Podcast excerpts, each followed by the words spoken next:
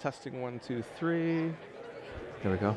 All right, we're going to continue. So if you can make your way back to your seats, that would be great. And there's still a couple of things we want to do here this morning. So we've had a great morning thus far, and we want to continue that. So if you can make your way to your seats, and if you have your Bibles with us, you can turn to the Old Testament book of 1 Samuel. So as we wait for everyone just to get back in, if you have your Bibles with you, or maybe on your phone, on your tablet, the Old Testament book of 1 Samuel, chapter 1.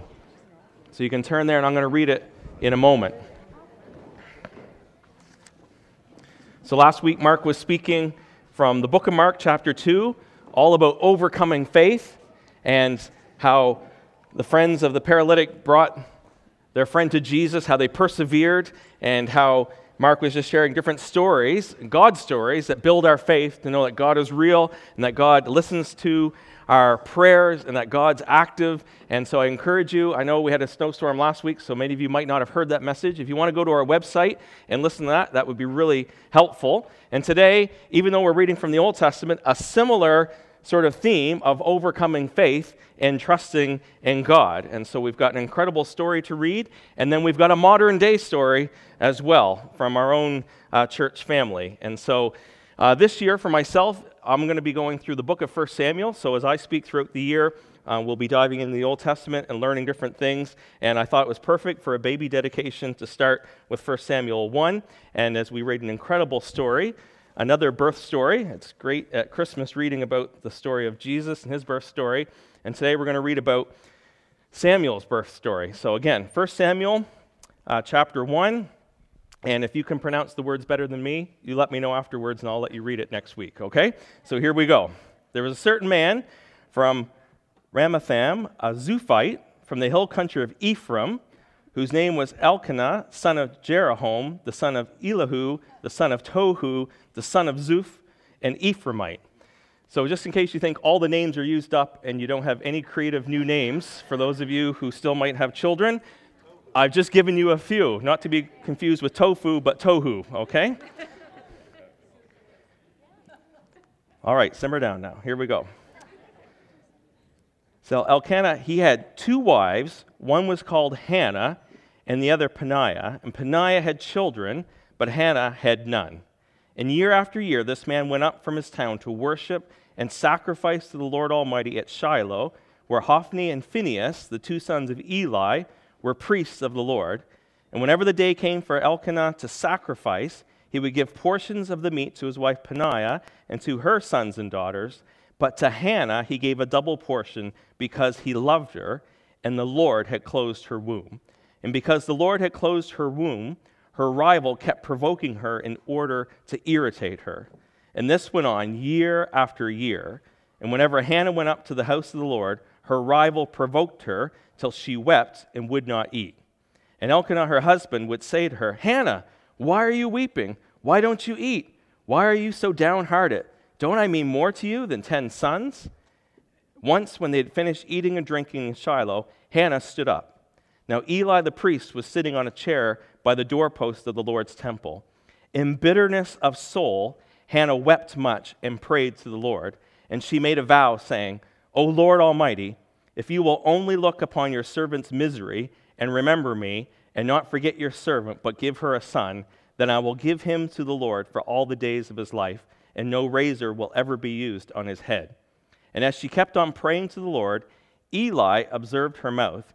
Hannah was praying in her heart, and her lips were moving, but her voice was not heard. And Eli thought she was drunk, and said to her, How long will you keep on getting drunk? Get rid of your wine. Not so, my lord, Hannah replied. I am a woman who is deeply troubled. I have not been drinking wine or beer. I was pouring out my soul to the Lord. Do not take your servant for a wicked woman. I have been praying here out of my great anguish and grief. Eli answered, Go in peace, and may the God of Israel grant you what you have asked of him. She said, May your servant find favor in your eyes. Then she went her way and ate something, and her face was no longer downcast. And early the next morning they arose and worshipped before the Lord and they went back to their home at Ramah. And Elkanah lay with Hannah his wife, and the Lord remembered her. So in the course of time, Hannah conceived and gave birth to a son. She named him Samuel, saying, Because I asked the Lord for him. And if we go down to verse 34, we pick up the story. And after he was weaned, that's Samuel, she took the boy with her, as young as he was, along with a three year old bull, an ephah of flour, and a skin of wine, and brought him to the house of the Lord at Shiloh. And when they slaughtered the bull, they brought the boy to Eli, and she said to him, As surely as you live, my Lord, I am the woman who stood here beside you praying to the Lord. I prayed for this child, and the Lord has granted me what I asked of him. So now I give him to the Lord. For his whole life he will be given over to the Lord. And he worshiped the Lord there. Whew! What an incredible story. And somehow I think if you hear that and if you can read it again this week, I think there's something in you that stirs you, that allows you to relate and feel for Hannah and to feel the pain of the difficult times and to rejoice and to be glad in the time of celebration. And even though this story is a couple of thousand years old from history, I believe God wants to speak to us today from it and to bring application to us today. And I just want to highlight a couple of things, and then I'm going to ask Shanie to come and share her modern story for us to be able to learn from. So, the first thing I want to point out is this it's God's sovereignty. And so we say that a lot. We say God's sovereign, that God is in control. He's in control over history, He's in control over big things, but He's also in control over little things. And how do we know that? Well, we see that God allows things, and sometimes God doesn't allow things. And in this example, two times it's written, the Lord had closed her womb.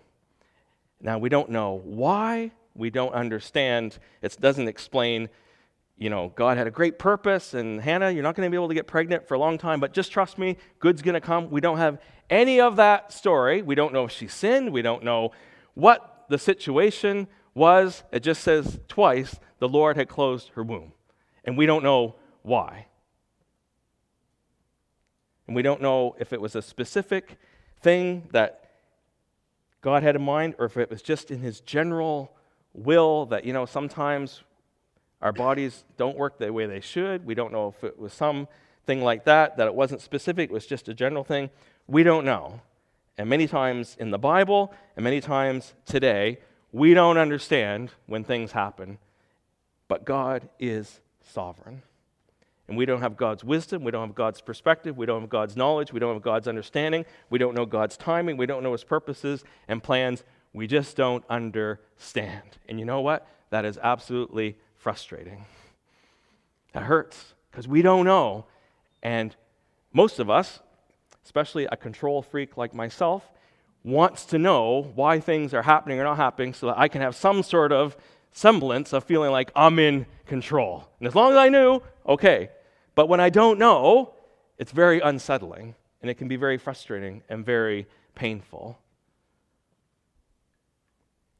And we have to learn all the way through that God is sovereign, God's in control, and as we're going to see, we can press in and trust Him even when we don't understand. Now, that's a big whole message right there, but we'll just say that as a part A to this message. God is sovereign, He's in control, and even though we don't understand, we need to press into Him. Because what happened to Hannah?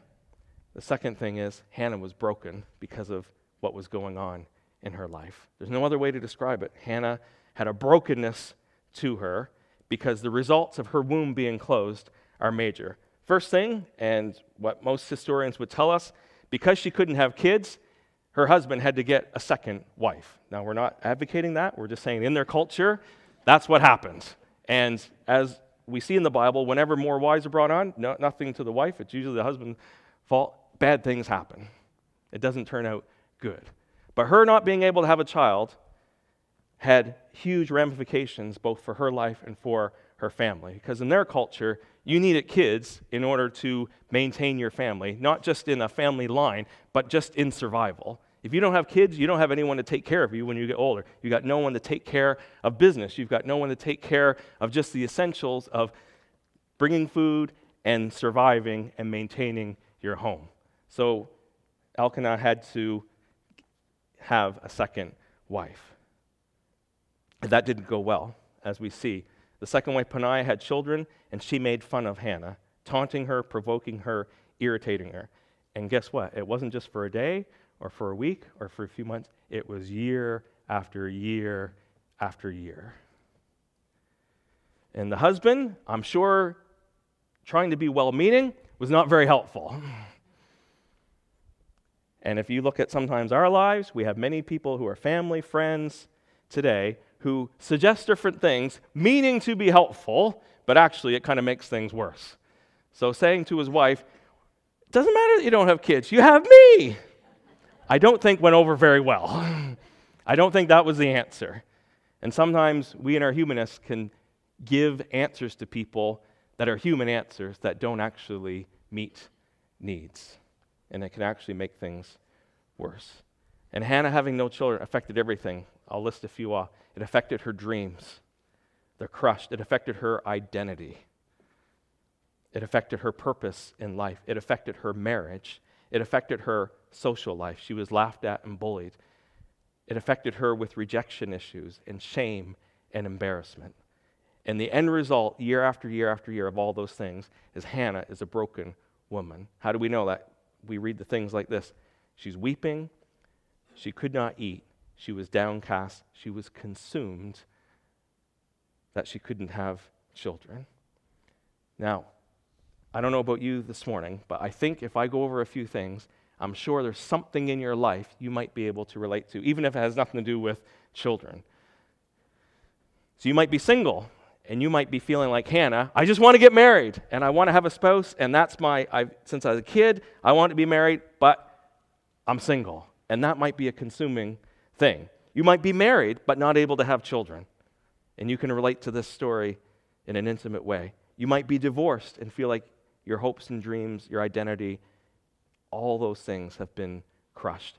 You might not be able to have a job.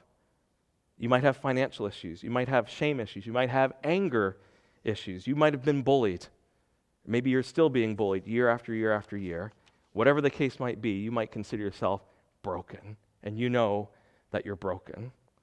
And the question we have to ask ourselves what do we do when we're broken? What do we do with broken dreams? How do we handle these difficult things when they come our way? And Hannah had a choice to make. And the incredible thing about Hannah is this Hannah, in the midst of her brokenness, still chooses to come to God. Can I say that again? Hannah, in her brokenness, still made a choice to come and to press in to God. Because most of the time, or a lot of time, when we go through brokenness, we actually run away from God, or we blame God, or we don't believe there is a God. Hannah made a choice to keep coming to God year after year after year. She went to Shiloh, she worshiped, she gave the sacrifices, she pressed into God, she persevered. And what did she do? She prayed. And what did her prayers look like? I'll just highlight a couple of things. In her prayers, she was honest with God.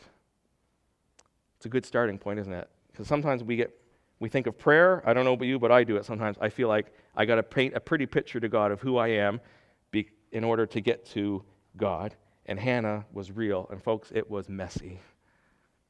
It was messy, but she was honest before God. And she cried out to God. Verse 10 In bitterness of soul, Hannah wept much and prayed to the Lord. So much so, as she was praying in her heart, she couldn't even probably put words to what was going on inside of her. Her lips were moving, but she had no voice.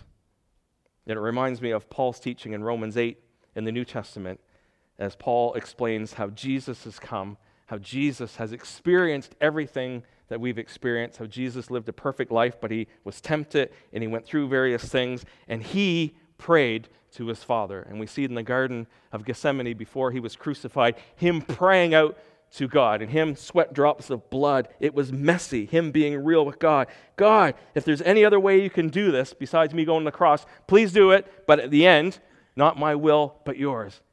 That Jesus praying before his Father. And now Jesus on the cross, taking our sin, our suffering, our death, our shame, our embarrassment, our guilt, our anger, the wrongs we've done, the wrongs done to us, paying the price for that, bringing healing, dead, resurrected, ascended, ruling and reigning, sending his Holy Spirit to those who follow him. And now the Holy Spirit helps us in these things. And Paul's able to say in Romans 8 26 to 28, in the same way, the Holy Spirit helps us, followers of Jesus, in our weakness. We do not know what to, we ought to pray for, but the Holy Spirit Himself intercedes for us with groans that words cannot express. And He who searches our hearts knows the mind of the Spirit, because the Spirit intercedes for the saints in accordance with God's will. Hallelujah. And we see in the Psalms that the writers of Psalms are real with God in their prayers, honest, raw, pouring out their heart and their soul to God. And so, if you've been doing our Bible reading this week on Psalm 1 through 8 today, then you might have come across some of the honest Psalms already that we read about. And I'm going to read out one to you. And it's interesting, as Gary was talking about anger, one of the Psalms says, In your anger, do not sin, from Psalm 4. Psalm 6, a Psalm of David. David pouring out his heart before God. Listen to this one. O Lord, do not rebuke me in your anger, or discipline me in your wrath. Be merciful to me, Lord, for I am faint. O Lord, heal me, for my bones are in agony. My soul is in anguish. How long, O Lord, how long? Turn, O Lord, and deliver me. Save me because of your unfailing love. No one remembers you when he is dead. Who praises you from the grave? I am worn out from groaning. All night long I flood my bed with weeping and drench my couch with tears. My eyes grow weak with sorrow. They fail because of all my foes. Away from me, all you who do evil, for the Lord, Lord has heard my weeping. The Lord has heard my cry for mercy. The Lord accepts my prayer. All my enemies will be ashamed and dismayed. They will turn back in sudden disgrace.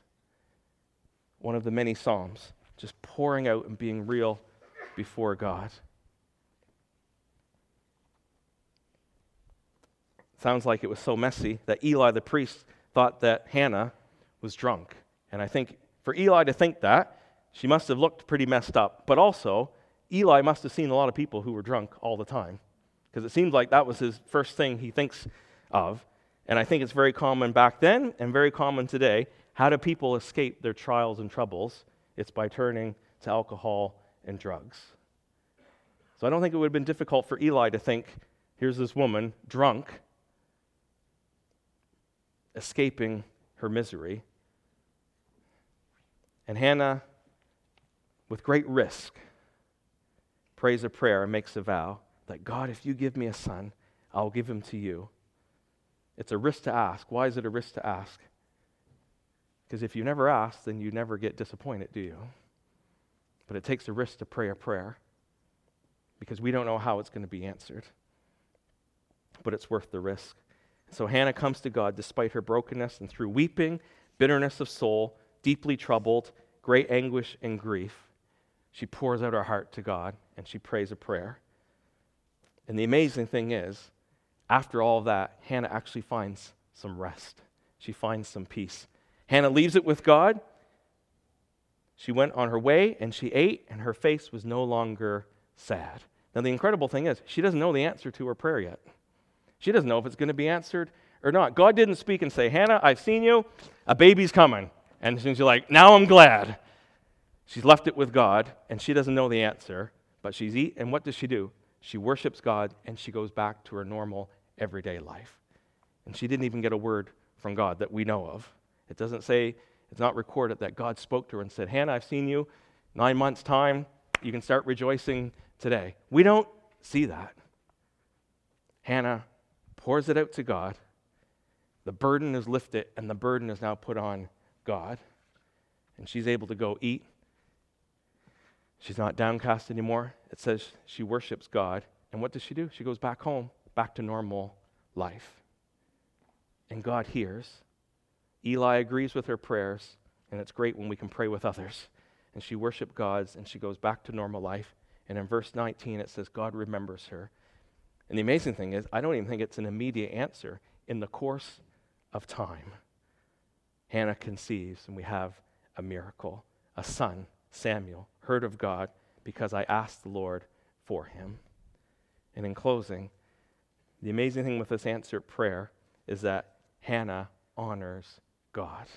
Hannah fulfills her promise and her vow to God. Because many times and I've heard people do this. People make promises and vows to God in crisis situations. God, if you'll only do this, then I'll do that. And guess what happens? God does this, and then people just back to their normal life. And God, if you do this, then I'll follow you. God, if you do this, then I'll do this. And a lot of times, God answers, and people forget their part of the vow and of their prayer to God. Not so with Hannah. Samuel, at a young age, is given to Eli at the temple so that his whole life is dedicated to God, just as Hannah had promised. Now, just think about that for a minute.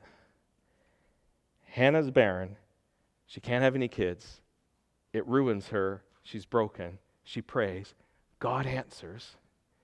How difficult would it be at three or four years of age to now, God, you've answered. I've got this boy, to then send him away to Eli in the temple? But Hannah does it. She honors God, as difficult as it is. Now, folks, that's an incredible story. There's all kinds of lessons and applications. But I thought it would be good this morning to hear a modern day story. And so, with great perseverance, Shanie, I'm going to ask you to come. And Warren, if you want to come as well, come on up. And I know Shanie is nervous, so bless her for being willing to share. And with great perseverance, I asked Shanie before Christmas if she would consider coming and sharing her story. I think it's important for us to hear stories of how, what God's done in our own church family. And she said yes, and we've been working on this.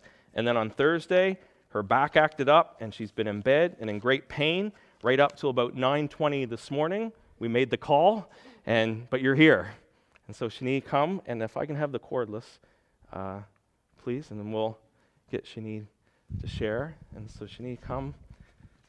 We'll stay up here with you.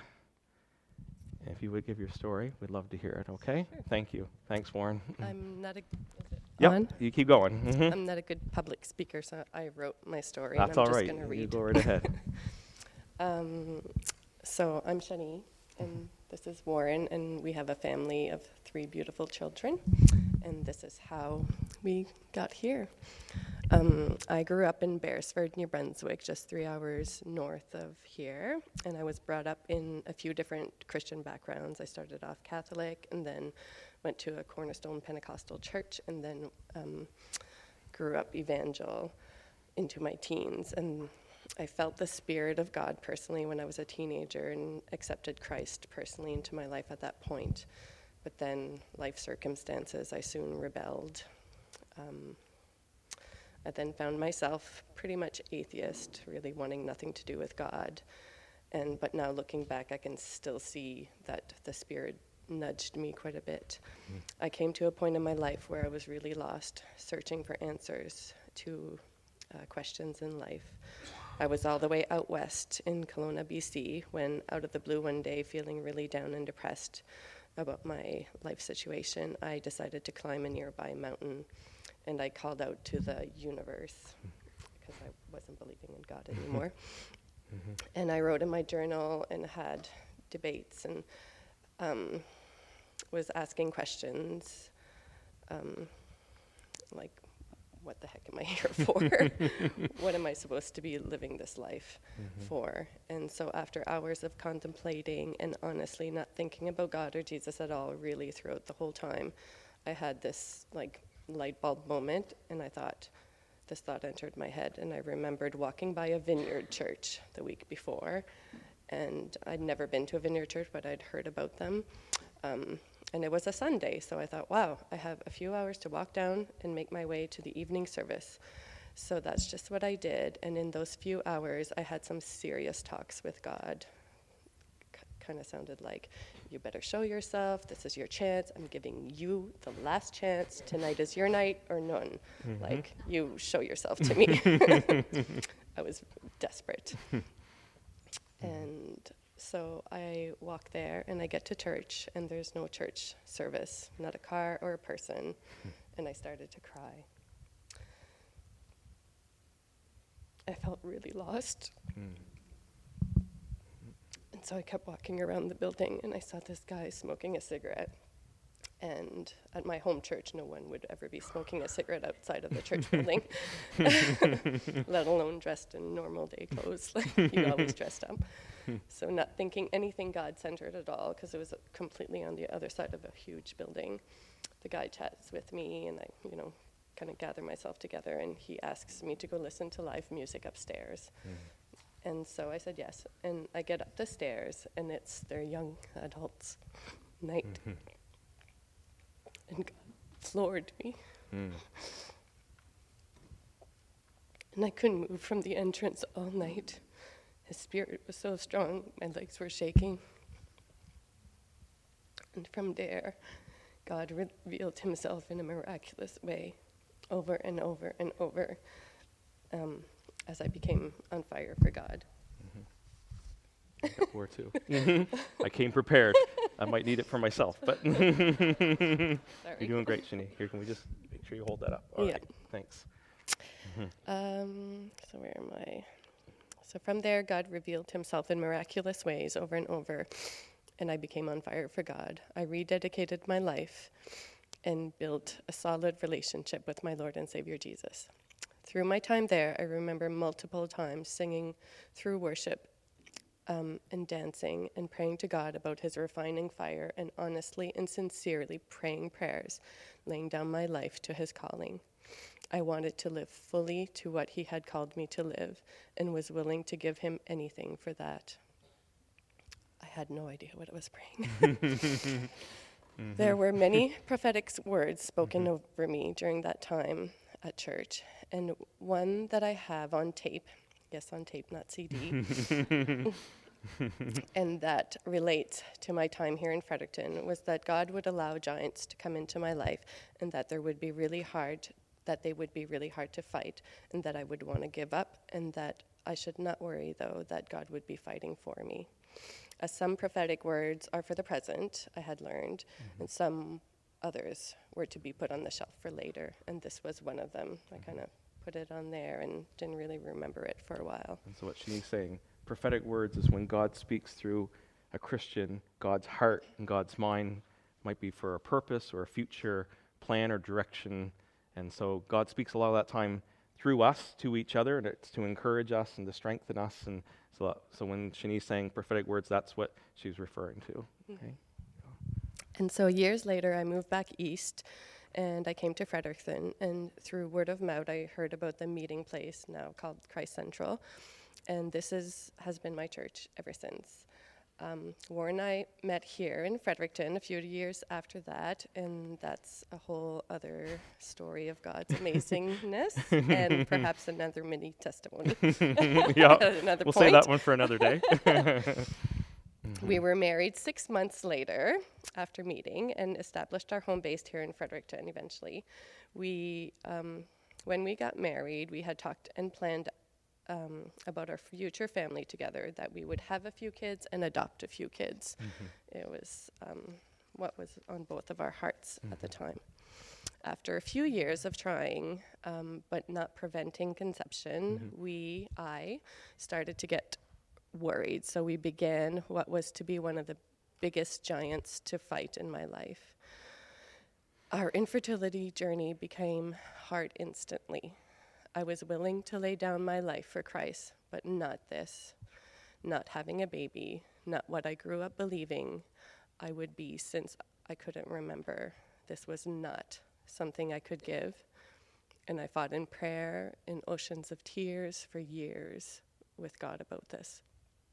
I pleaded, I prayed, prayed quietly, loudly, with friends, with elders, with family, and with our amazing community. I blogged about it. I felt far from God, even though I always kept going to church. It became harder to attend as every church service was filled with amazing families, and all I could see were beautiful children, which was a painful reminder hmm. of our infertility.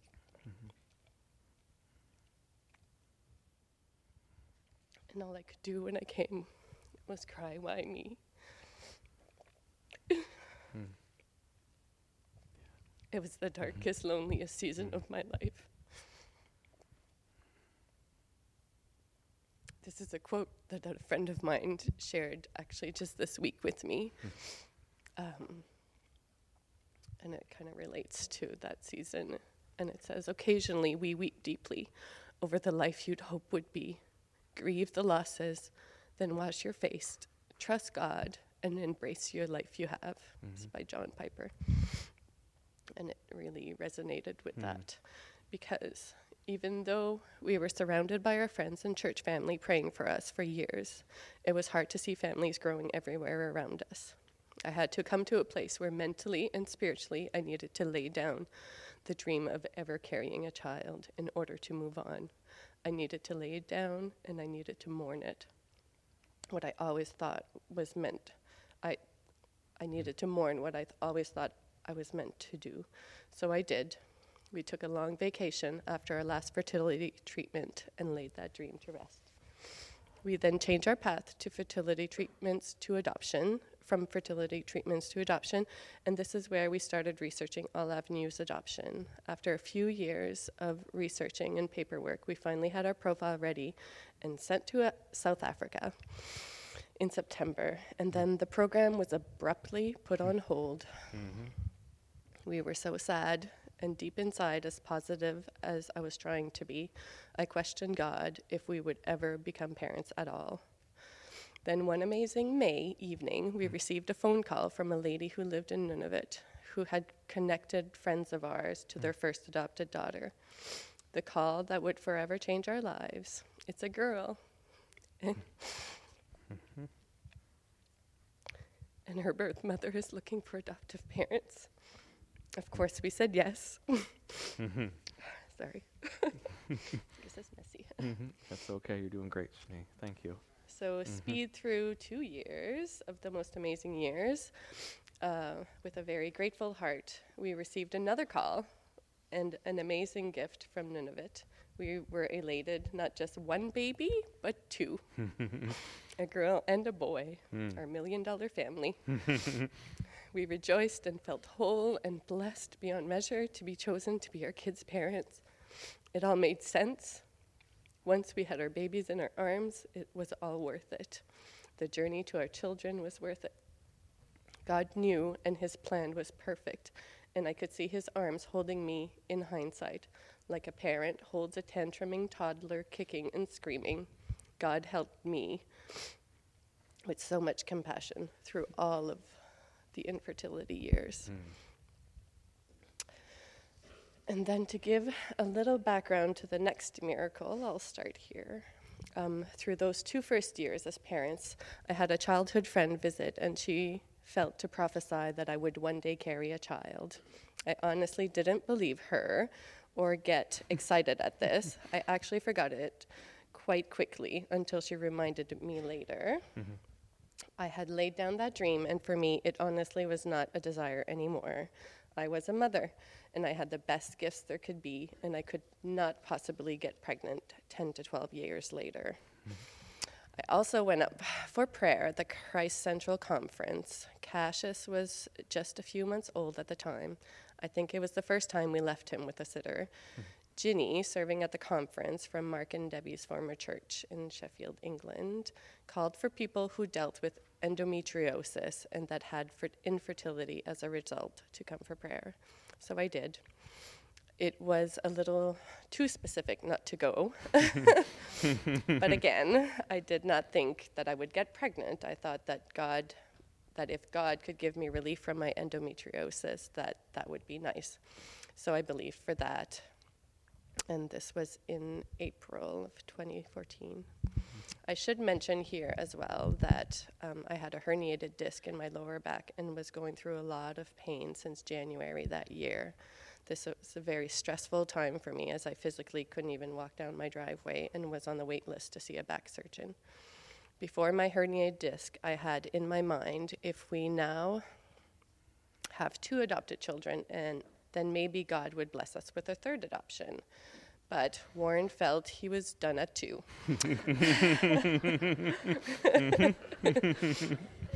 and so I. so I was prompted to pray that God would either change his heart about it or to change mine because I didn't felt feel like we were done if God was to bless us again. And so um, and so I prayed that he would either change his heart or take my desire away for a bigger family. And I had faith he would do one or the other, and I was okay with that. Now, fast forward to June. Warren is standing in the bathroom shaving, and I, in a lot of pain from my herniated disc, literally wobbling by, hear him blurt out, I think I'm ready for a third baby, maybe in like nine months or so. and I just kind of acknowledged.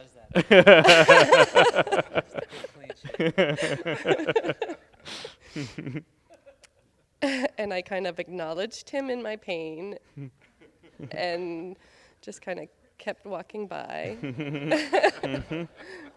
and thought, no way I'm having another baby in this much pain. But then thought, wow, God changed his heart. Maybe there's a birth mom out there who's willing to look for an adoption plan. And I left it at that. Like I was in that much pain. It was a mm-hmm. very fleeting thought. Um, July comes rolling around, and sure enough, my 28 day cycle on the day was late, and we had a mir- miracle pregnancy test. Mm-hmm. We'd never seen a positive in our whole marriage, 12 years. Mm-hmm. And um, here we were with two babies, two and under, and I thought, God, are you sure? but for real, we were very elated and in awe. God was so faithful through it all, and from the beginning of the prophecies of warning to bringing us our church family that never stopped supporting us. I could have only dreamed of a family this beautiful, and never in my own abilities could I have orchestrated it this mm-hmm. way. Who knows? We always think, had we had biological children first, we may have never met our first two children. And I cannot imagine a day in my life not knowing them. Mm. God knew all along. We knew all the little details of our life. And though I doubted him, his shoulders were strong enough, his arms were wide enough. And I'm sure he has turned my oceans of tears into something obviously incredibly beautiful. Wonderful, Shanie. Well, Shanie, I mean, incredible story, still being written, and so God, you know, we just see God's faithfulness in your life and Warren, and thank you for persevering. Just as you close, I think it might be helpful, you know, if you could turn back time and you were sitting here going through your darkest moments, what would you say today to maybe help someone in a similar situation, whether it might be infertility or any of those other things we talked about earlier, like it's just a very dark place. Just in closing, what would you share to yourself years ago that might be an encouragement mm. to them? well, um, I think the difference from the time in my teenage years to this time, like that was also a very dark time when I fell away from God.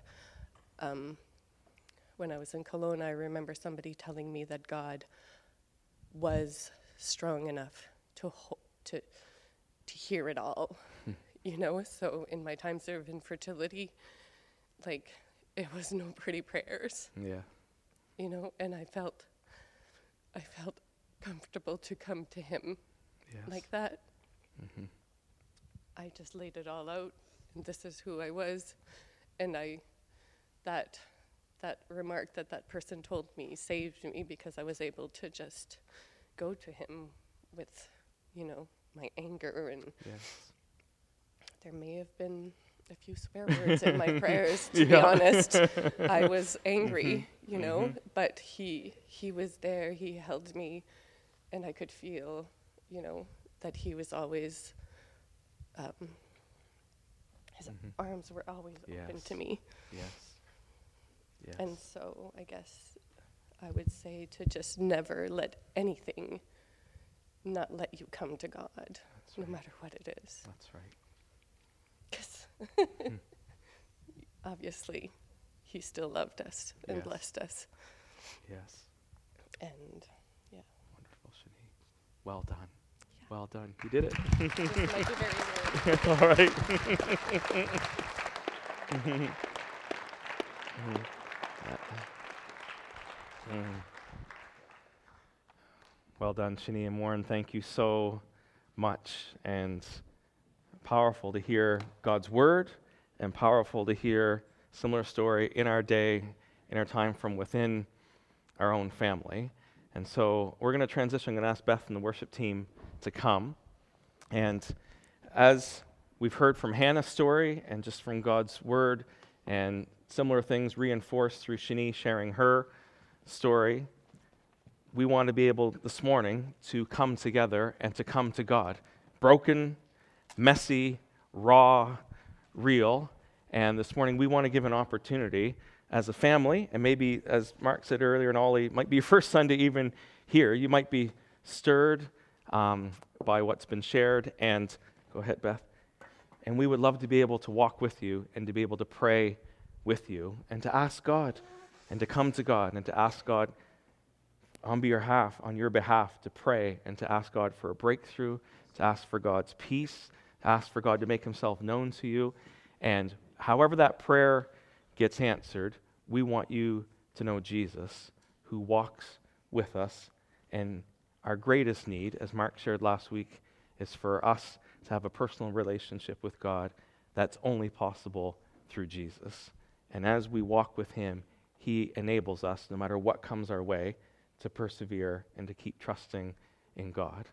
And so I'm going to lead us in a prayer, and then we're going to stand. And as we sing this song, I'm going to ask people from our church to come and get ready to pray for people, and we'll transition. And if you would like prayer for anything that's a burden for you, we would love to be able to bring you to Jesus and to pray with you. And so, Father in heaven, I just want to thank you this morning that you're real and that you care.